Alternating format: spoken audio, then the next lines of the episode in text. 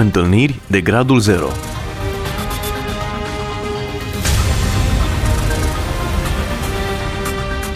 O emisiune realizată de Cristina Olariu.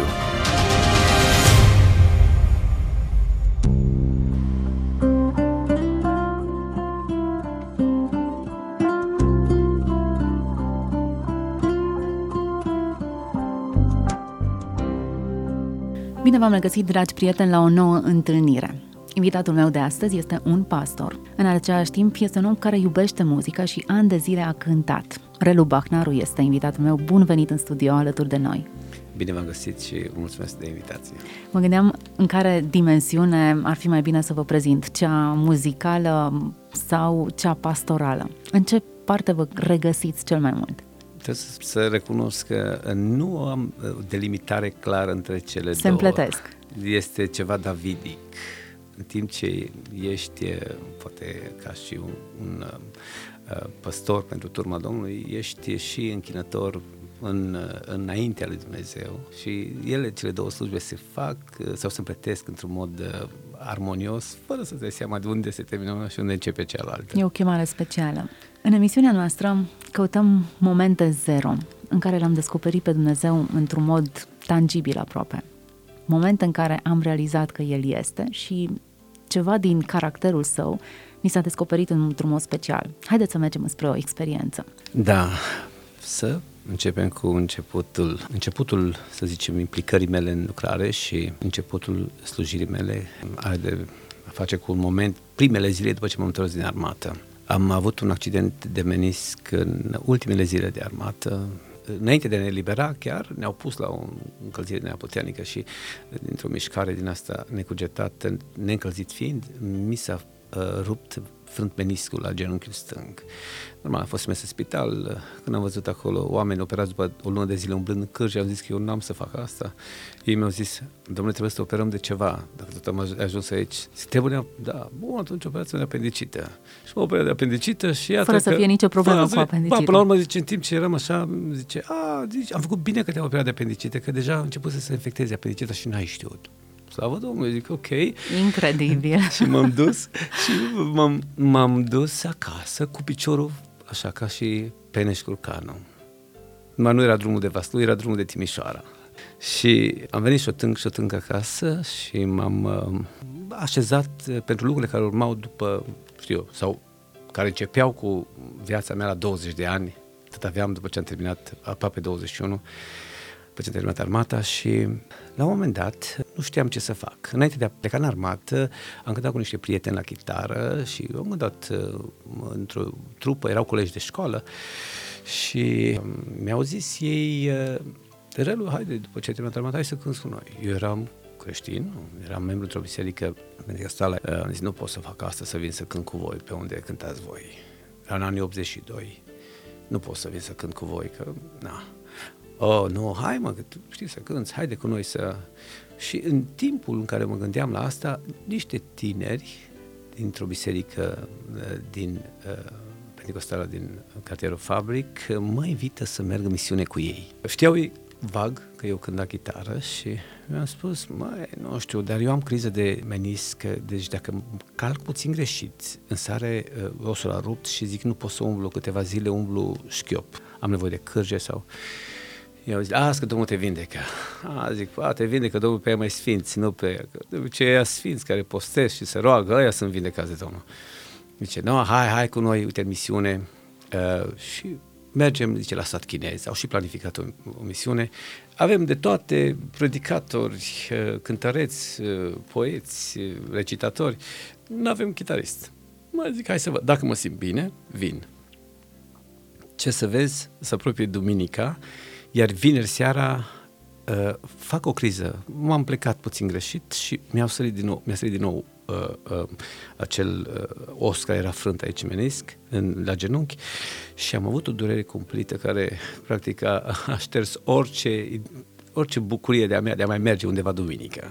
Am și zis, ok, doamne, sorry, sunt uh, schilodit, nu pot să fac nimica, am vrut să fac și o faptă bună, Trebuie să apreciez că nu eram integrat uh, încă în biserică, să lucrez, să slujesc ceva. Mergeam la biserică și nu uh, făceam ceva remarcabil acolo. Așa că prezența mea nu era remarcată, văzută neapărat. Um, sau absența mea, la fel. Uh, când sâmbătă am încercat să-mi drept piciorul să văd dacă pot să pășesc, n-am, durere sfârșitoare, mi-am amintea că am problema asta. Vine duminică dimineața, erau gata pregătit să le spun, tinerilor care erau deja ora șapte la mine la poartă, ca să mergem la gară, la 8 aveam trenul, să... Eram pregătit să le spun, eu nu mă duc niciunde, că mă doare piciorul cumplit, am făcut o criză și nu s-au lăsat, da, de unde? Nu, nu s-au lăsat de mine până când nu m-au uh, luat aproape pe sus. Las că vii, te duce, dacă te ține după umeri să vii, nu contează. Și am mers și o tânc și o tânc așa, tot ca peneș curcană.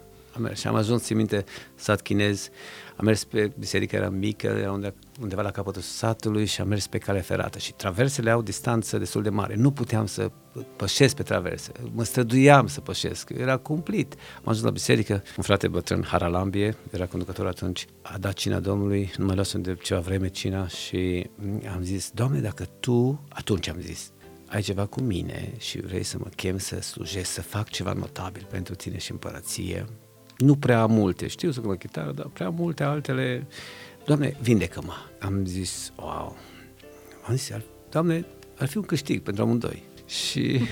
Aproape o afacere a sunat. Așa e. Dar în vremea aia gândeam într-un mod foarte interactiv și dinamic. Știam că Dumnezeu să uite, că avusesem o experiență extraordinară înainte de treaba asta, cu câteva luni în armată și chiar mi-am dat seama că Dumnezeu e alături de bine, poate tot la fel de aproape ca și aerul care mă mângâie. Și mă gândeam, Doamne, vezi treaba asta, din rațiuni uh, cunoscute ție doar am ajuns așa, acum dacă se poate să dezvolt cumva, sunt disponibil, Doamne, să încep să cânt pentru tine, să fac ceva pentru tine, să umblu pentru tine. Și ce credeți, așa de tare am fost prins de, de dăruirea mea pentru Domnul și de, de convingerea că Domnul va face ceva. Eram pe genunchi atunci, eram, mă împărtășisem și țin minte că m-am ridicat în picioare să cântăm o cântare, deci după cină să cântăm o cântare și când m-am îndreptat piciorul, eu credeam că deja piciorul este vindecat. Dar piciorul meu, o durere sfârșitoare, m-am dus aminte din nou că uf, încă durerea era acolo. Cumva semi-dezamăgit, am continuat cântarea, am cântat, a fost un timp deosebit, au fost uh, oameni încurajați acolo, dar în mine nu era clar ce o să fac în condiția în care eram. Și știu că am plecat acasă și cumva eram așa confuz. Doamne, vrei să mă duc așa în misiune, să umblu așa cu piciorul uh, uh, plin cu durere, îndurerat, uh, adică să, să nu fiu eu în largul meu, să, eu, că altfel nu pot. Doamne, crede-mă, nu pot, n-aș putea să fac cu toată inima lucrarea ta. M-am ajuns acasă, uh, țin minte că m-am odihnit, m-am pus pe pat, m-am odihnit și la ora 4-5 când m-am ridicat din pat, am întins piciorul și am simțit ca un fel de furnicături în genunchi uh, făcusem niște, uh, înainte de asta, fizioterapie cu plăci, cu ion de calciu sau ceva de genul ăsta și era acea senzație ca și cum aș fi făcut fizioterapie înainte și nu mai aveam nicio durere. Întind piciorul și n-am mai avut nicio durere. Nu era nici în biserică, nu era nici când am cerut eu, era la câteva ore după asta, era într-un moment în care nu mă mai așteptam să mai se întâmple ceva, dar când m-am ridicat, am întins piciorul, n-am mai avut nimica și sunt de atunci, să tot fie ani de când uh, n-am mai avut nicio problemă. Ați mai făcut vreo radiografie pe atunci să vedeți în ce stadiu este? eu n-am mai făcut uh, nicio asta pentru că n-am mai avut nevoie, n-am simțit nevoie. Merg, uh, merg sub broscuței, am jucat fotbal, am urcat pe munți, am coborât, am alergat, am dus pe umeri. De atunci n-am mai avut, mă mai doar articulație așa, că deja am ceva ani vechime, dar ca să spun durerea aia pe care am avut-o de menisc a dispărut în ziua aceea și am înțeles că Dumnezeu avea nevoie de mine și din momentul ăla dacă Dumnezeu a fost credincios, totdeauna e credincios. Totdeauna e credincios Dumnezeu.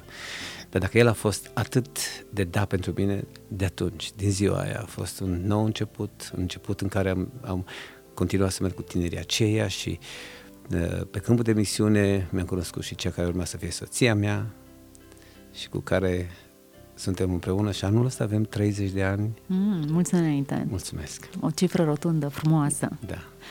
Iată cum un miracol a însemnat de fapt o chemare, o provocare în lucrare.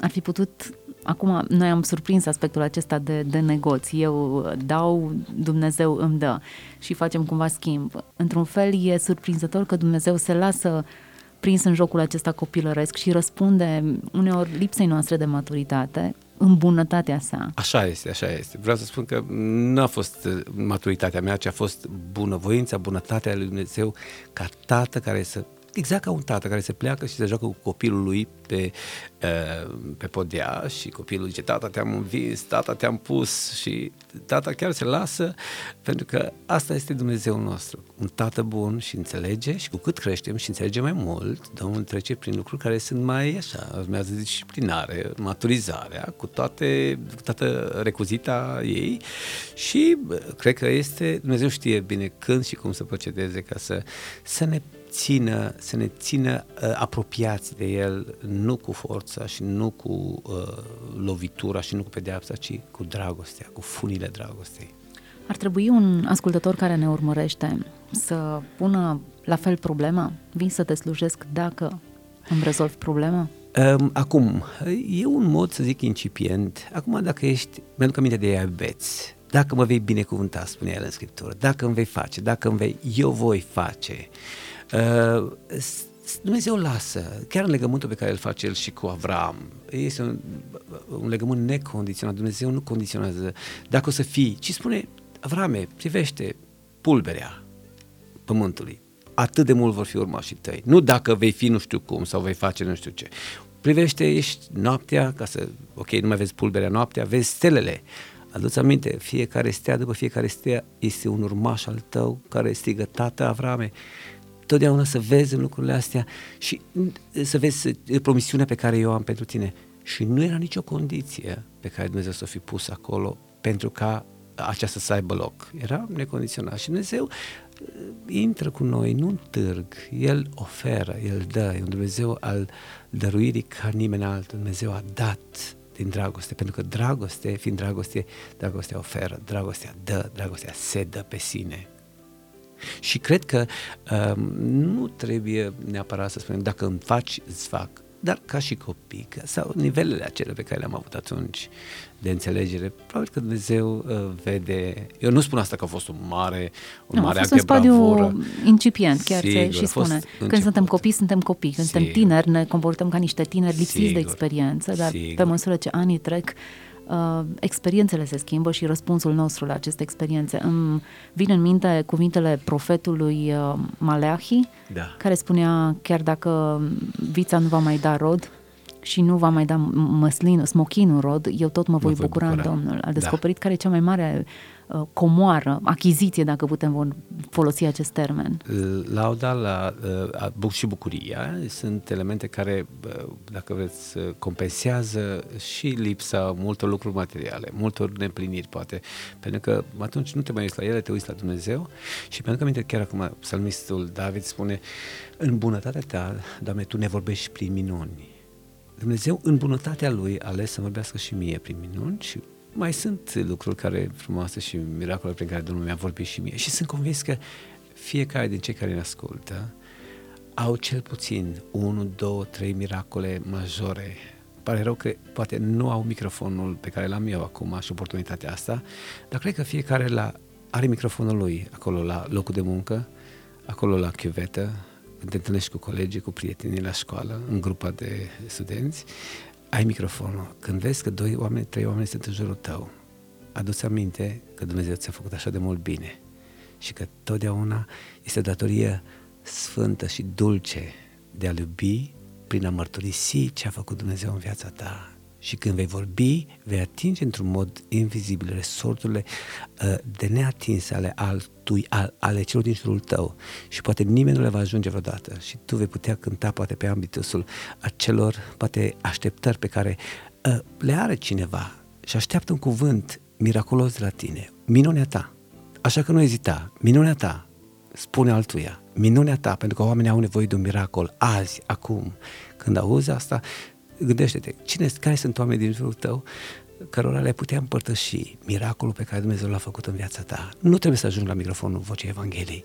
Dumnezeu poate va ridica pe cineva care peste ani de zile va sluji la Radio Vocea Evangheliei prin faptul că tu acum nu te-ai oprit, ce ai mers, ai făcut un pas în credință și ai spus, Doamne, lasă ca Duhul Tău și ungerea să vorbească prin mine acum, ceea ce deja ai făcut într-un mod extraordinar de miraculos. Amin. Și de ce nu microfonul Radio Voce Evangheliei rămâne deschis pentru oameni care au experimentat, au experimentat frumusețea și puterea lui Dumnezeu. Haideți să ne mișcăm înspre o altă experiență, pentru că sunt convinsă că sunt multe, chiar e greu de selectat, după, după atâția ani, e greu de selectat una, două, trei experiențe de împărtășit. Dar totuși, ne oprim asupra câtorva. Da, o altă situație extraordinară s-a întâmplat în 85-86. Eram cu un grup de tineri din biserica din Fabric Trebuie să precizez că din 82 până încoace, pentru mulți ani și mult timp, am slujit, am fost în zeci sute de locuri în țară, am slujit la multe uh, evangelizări, uh, nunți și așa mai departe.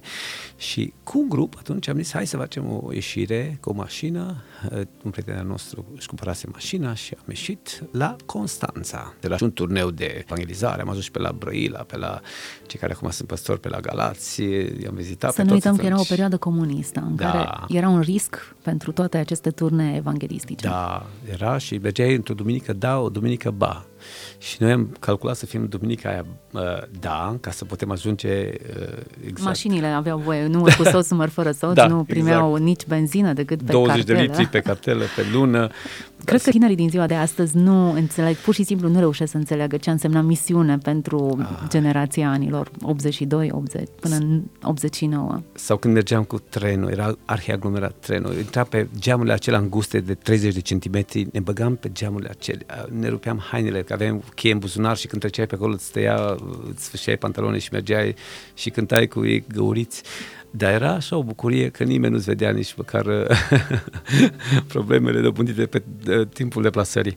Revenind la Constanța, am uh, fost împreună cu amicii noștri, am luat o barcă și să ieșim în larg, frumos, ne mai, am luat o minge cu noi, ne mai jucăm pe lângă barcă, am zis, s-a întâmplat că ne-am deplasat, ne-a prins un curent și ne-am deplasat așa de țări, poate vreo 2-300 de metri, am trecut dincolo de geamanduri.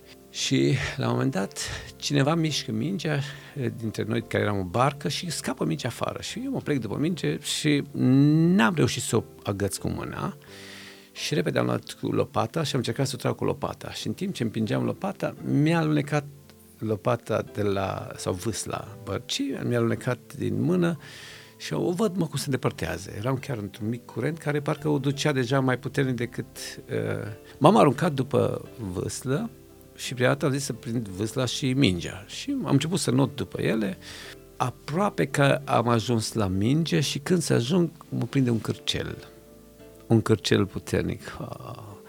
N-am putut de durere, cei care poate au pățit treaba asta știu ce înseamnă un cârcel, mai ales că tensiune era în momentul ăla așa mai... Nu prea știau bine să nu nici ceilalți care erau cu mine în barcă. Eu știam ceva, cât de cât.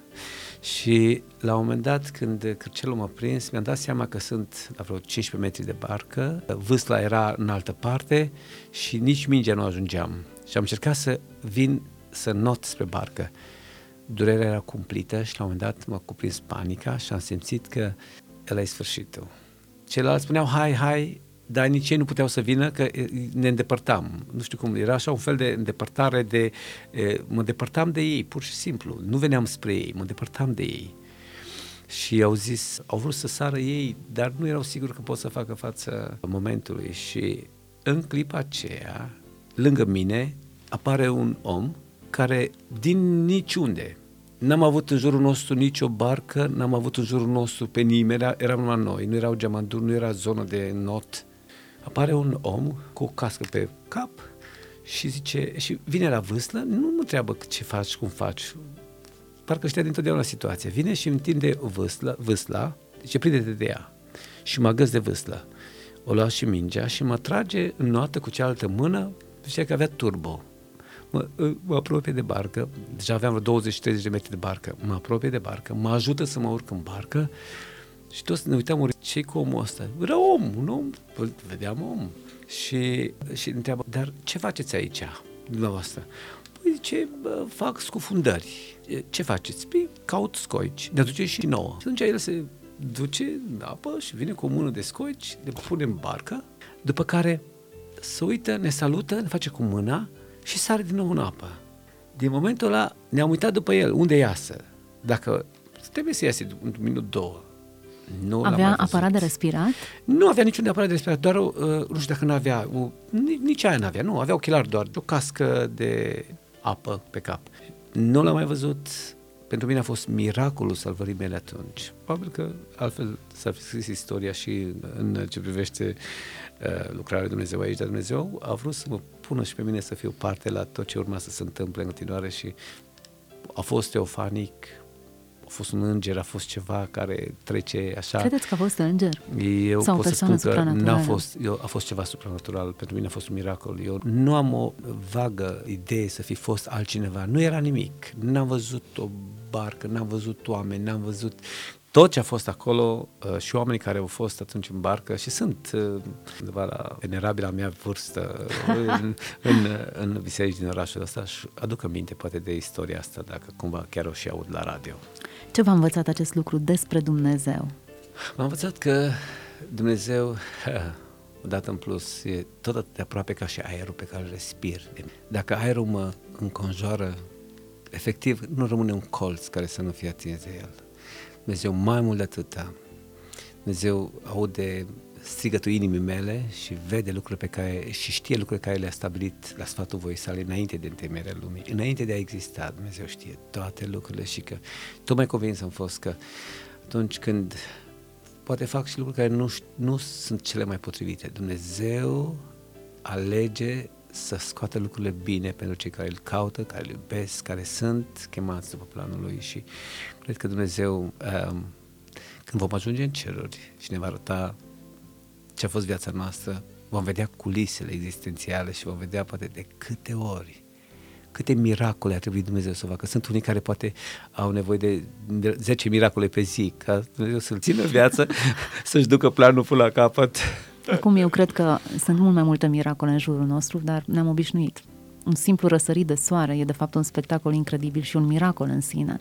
Faptul că pământul rezistă și suspendat așa, niciunde, un fel de perpetuum mobile, o sursă de energie care vine de nu știu unde și funcționează de, de mii de ani în felul acesta, e un miracol. Și o inclinație de 23 de grade și 14 minute, Exact, nu? Cu- exact. Fascinante, dacă cu cât îl cauți pe Dumnezeu mai adânc uh, și Einstein spunea că um, era un evreu mai atipic el, așa, uh, asimetric în înțelegerile noastre și el spunea că dacă e să privești natura, uh, atunci tot ceea ce e poate fi miracol, totul este un miracol sau totul să nu fie nimic.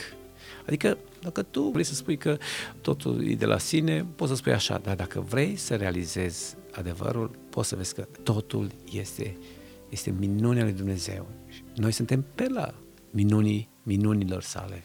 Iată că timpul fuge și îmi doresc foarte mult să mai culeg măcar o experiență în care Dumnezeu s-a descoperit așa providențial și vizibil. S-a întâmplat uh, când uh, Ionis, fetița noastră cea mai mică, era mai mică, noi eram la biserică, slujeam duminică seara, cineva avea grijă de ea acasă, că urma să plecăm atunci în concediu și chiar atunci, duminică după biserică, noi nu plecăm duminică în timpul bisericii la, în concediu, dimineața sau după masă, ne plecăm după ce s-a terminat tot. Era un obicei al nostru bun uh, și am, uh, eram pregătiți cu bagajele și când ajungem acasă, uh, 8 și ceva, constatăm că fetița noastră, Iunis, a plecat de acasă în șlăpișori, într-o Singură. fustiță, singură. Era în iunie, iulie undeva, sfârșitul iunie, singură, la trei ani, trei ani și ceva. Ea a deschis ușa și a vrut să meargă inițial la bunica ei, care stă la câteva blocuri de noi, după care n-am știut unde s-o fi luat. Deci noi am aflat ulterior asta, că voia să... Dar mm, și ce pare că a auzit uh, doamna care stătea cu copilul nostru, dar nu a observat momentul care a deschis ușa și a ieșit afară. Și am venit să căutăm și am căutat disperați. Toți vecinii din bloc ne-au văzut, au venit din blocurile de lângă noi. Ne stăm acasă, dar au venit ei și ne-au au luat toate străzile, am căutat în toate părțile. Când, într-un sfârșit, uh, mi-a venit ideea să sun la poliție, după vreo 3 sfert de oră. Noi am început să căutăm din aproape, așa. Și când uh, am sunat la poliție, zic, auziți, ne căutăm fetița noastră de trei ani și ceva, s-a întâmplat ceva, a ieșit afară din casă și nu știm unde este. Și omul uh, de la capătul celălalt al firului mi-a spus, uh, fetița mică de trei ani și ceva, zic, da. Păi ce puteți să veniți că e aici? La dumneavoastră la poliție? Zice, da, veniți aici. Veniți de urgență aici. Repede am fugit disperat. Oh, Doamne, zic, Câteva Doamne. cuvinte despre perioada aia de căutare, de tensiune da, care ați simțit-o. Deci 3, 45 de minute numai... Na. Deci eu înțeleg pe oricine caută cu disperare. Dacă oamenii, spune iar o paranteză, l-ar căuta pe Domnul cu disperarea cu care un părinte își caută copilul despre care nu știe nimic și cei care sunt părinți mă înțeleg. Cântăm, te caut disperat. Dar știți ce? Cât de departe suntem de cântările pe care, de cuvinte, de sensul cuvintelor, disperare. Dacă am face așa cu Domnul, dacă l-am căutat pe Domnul așa, cred că am trăit trezire și am trăit miracole zi de zi, dacă nu căutat pe Domnul așa. Uh, revenind, am fugit uh, acolo la poliție, la secția 4, deschid ușa, domnul polițist mă întreabă direct, sunteți Relu și Simona? Zic, numai Relu sunt. De ce? Păi, zice, feția dumneavoastră e aici, în camera asta. Și zice, am întrebat-o, cum cheamă pe mama și tata? Și mi-a spus Relu și Simona. Zic, eu sunt Relu și soția mea e Simona, zic. Dar uh, zic, cum, ce s-a întâmplat? Păi zice, haideți să, să o vedeți. Când ne-am uitat, ea deja era intimidată că era așa de multă lume și polițistul a început să ne spună, domnule, noi nu știu nimic despre ea. Doar știu că un tânăr, un tânăr a venit la ușă la noi, a bătut și mi-a spus, uitați aici o fetiță care e, e singură. Zice, până mi-a pus-o să intre înăuntru, m-am uitat, ce nu l-am mai văzut pe tânărul ăla. M-am uitat după tânăr, nu l-am mai văzut pe tânărul ăla. Și zice, atât mi-a spus doar că mergea pe stradă încolo, strada e paralelă cu, uh, deci de la noi, de la ieșire, se trece spre calea Torontalului, e o stradă care taie așa. Și mi-a spus doar atâta, uh, aveți grijă că ea e fără părinți. Și mi-a dus înăuntru, când m-am uitat, am vrut să cer datele, am vrut să văd de unde, că, că trebuia să notez cum de a ajuns copilul la mine, cine a dus-o, cum. N-am putut să-l mai văd, n-am putut să-i mai iau datele. Dar zic, și eu aș vrut să-l cunosc, uh, domnule. Dacă vă spun, nu l-am mai găsit, nu știu cum a dispărut așa de repede. După aia am întrebat-o, ce vrei să faci, Unis? Vreau să meargă la biserică. Mama cântă la microfon și tata la chitară. Ei știau că noi eram la biserică, era slujire în seara aia și a plecat singură și nu pot să știu nici acum cine. Că eu am vrut să caut persoana, să-i mulțumesc pentru că s-a purtat așa. Polițistul trebuia să ia datele persoanei care aduce un copil, că trebuia să spună de unde ce, dacă nu ne găsea, nu sunam noi. Trebuia să, de unde ai găsit copilul ăsta, de unde ai luat copilul ăsta. Trebuia să aibă datele persoanei care a dus copilul. Nici polițistul a fost luat prin surprindere și nici noi, pentru că din punct de vedere uman uh, uh, nu l-am mai găsit, dar din punct de vedere a faptului că Dumnezeu ne poartă de grijă. Când vorbim de purtarea de grijă lui Dumnezeu și de a nu te îngrijora, Dumnezeu are îngerii lui, Duhul slujitoare, are, are Dumnezeu din foc, din vânt, Dumnezeu are slujitori care poartă de grijă copiilor săi și cred că atunci când faci partea Domnului, Dumnezeu știe să-și facă, să-și facă partea Lui în ce te privește pe tine. Și niciodată Dumnezeu nu rămâne dator. Și niciodată Dumnezeu nu te face să te simți că ai făcut prea mult pentru El. Impresionant modul în care Dumnezeu a lucrat și în această circunstanță. Suntem la finalul acestei emisiuni și am senzația că de-abia acum ar trebui să înceapă. Cred că sunt mult mai multe istorisiri, poate tocmai de aceea avem nevoie de o eternitate, doar ca să îi dăm slavă lui Dumnezeu pentru fiecare experiență în care El a demonstrat că poate să aibă grijă de noi că e extraordinar de bun și că în îndurarea și în bunătatea sa, în mod permanent veghează asupra noastră. Amin. Mă gândeam la secvența aceea a căutării că în același mod caută Dumnezeu aia pierdută, bănuțul rătăcit, fiul risipitor. Dumnezeu e, e disperat să ne găsească datorită iubirii mari pe care o poartă, nu a altui lucru. Da, asta e frumusețea, că nu noi îl găsim pe Dumnezeu, El ne găsește pe noi. Înainte de a exista începutul, Dumnezeu te-a avut în inima Lui, te-a avut în gândul Lui și gândul acesta îmi dă liniște și pace și pot să dorm necontând ce ar putea să fie mâine, eu știu că azi, acum, trăiesc momentul în care Dumnezeu îmi poartă de grijă pentru orice situație, cât de dificil ar fi. Mulțumim foarte mult pentru prezența în emisiunea noastră. Alături de noi a fost pastorul Relu Bahnaru de la Biserica Deo Gloria din Timișoara. Vă mulțumesc! Să fiți binecuvântați tuturor celor care ne-ați ascultat. Dumnezeu să vă vorbească în continuare. Întâlniri de gradul 0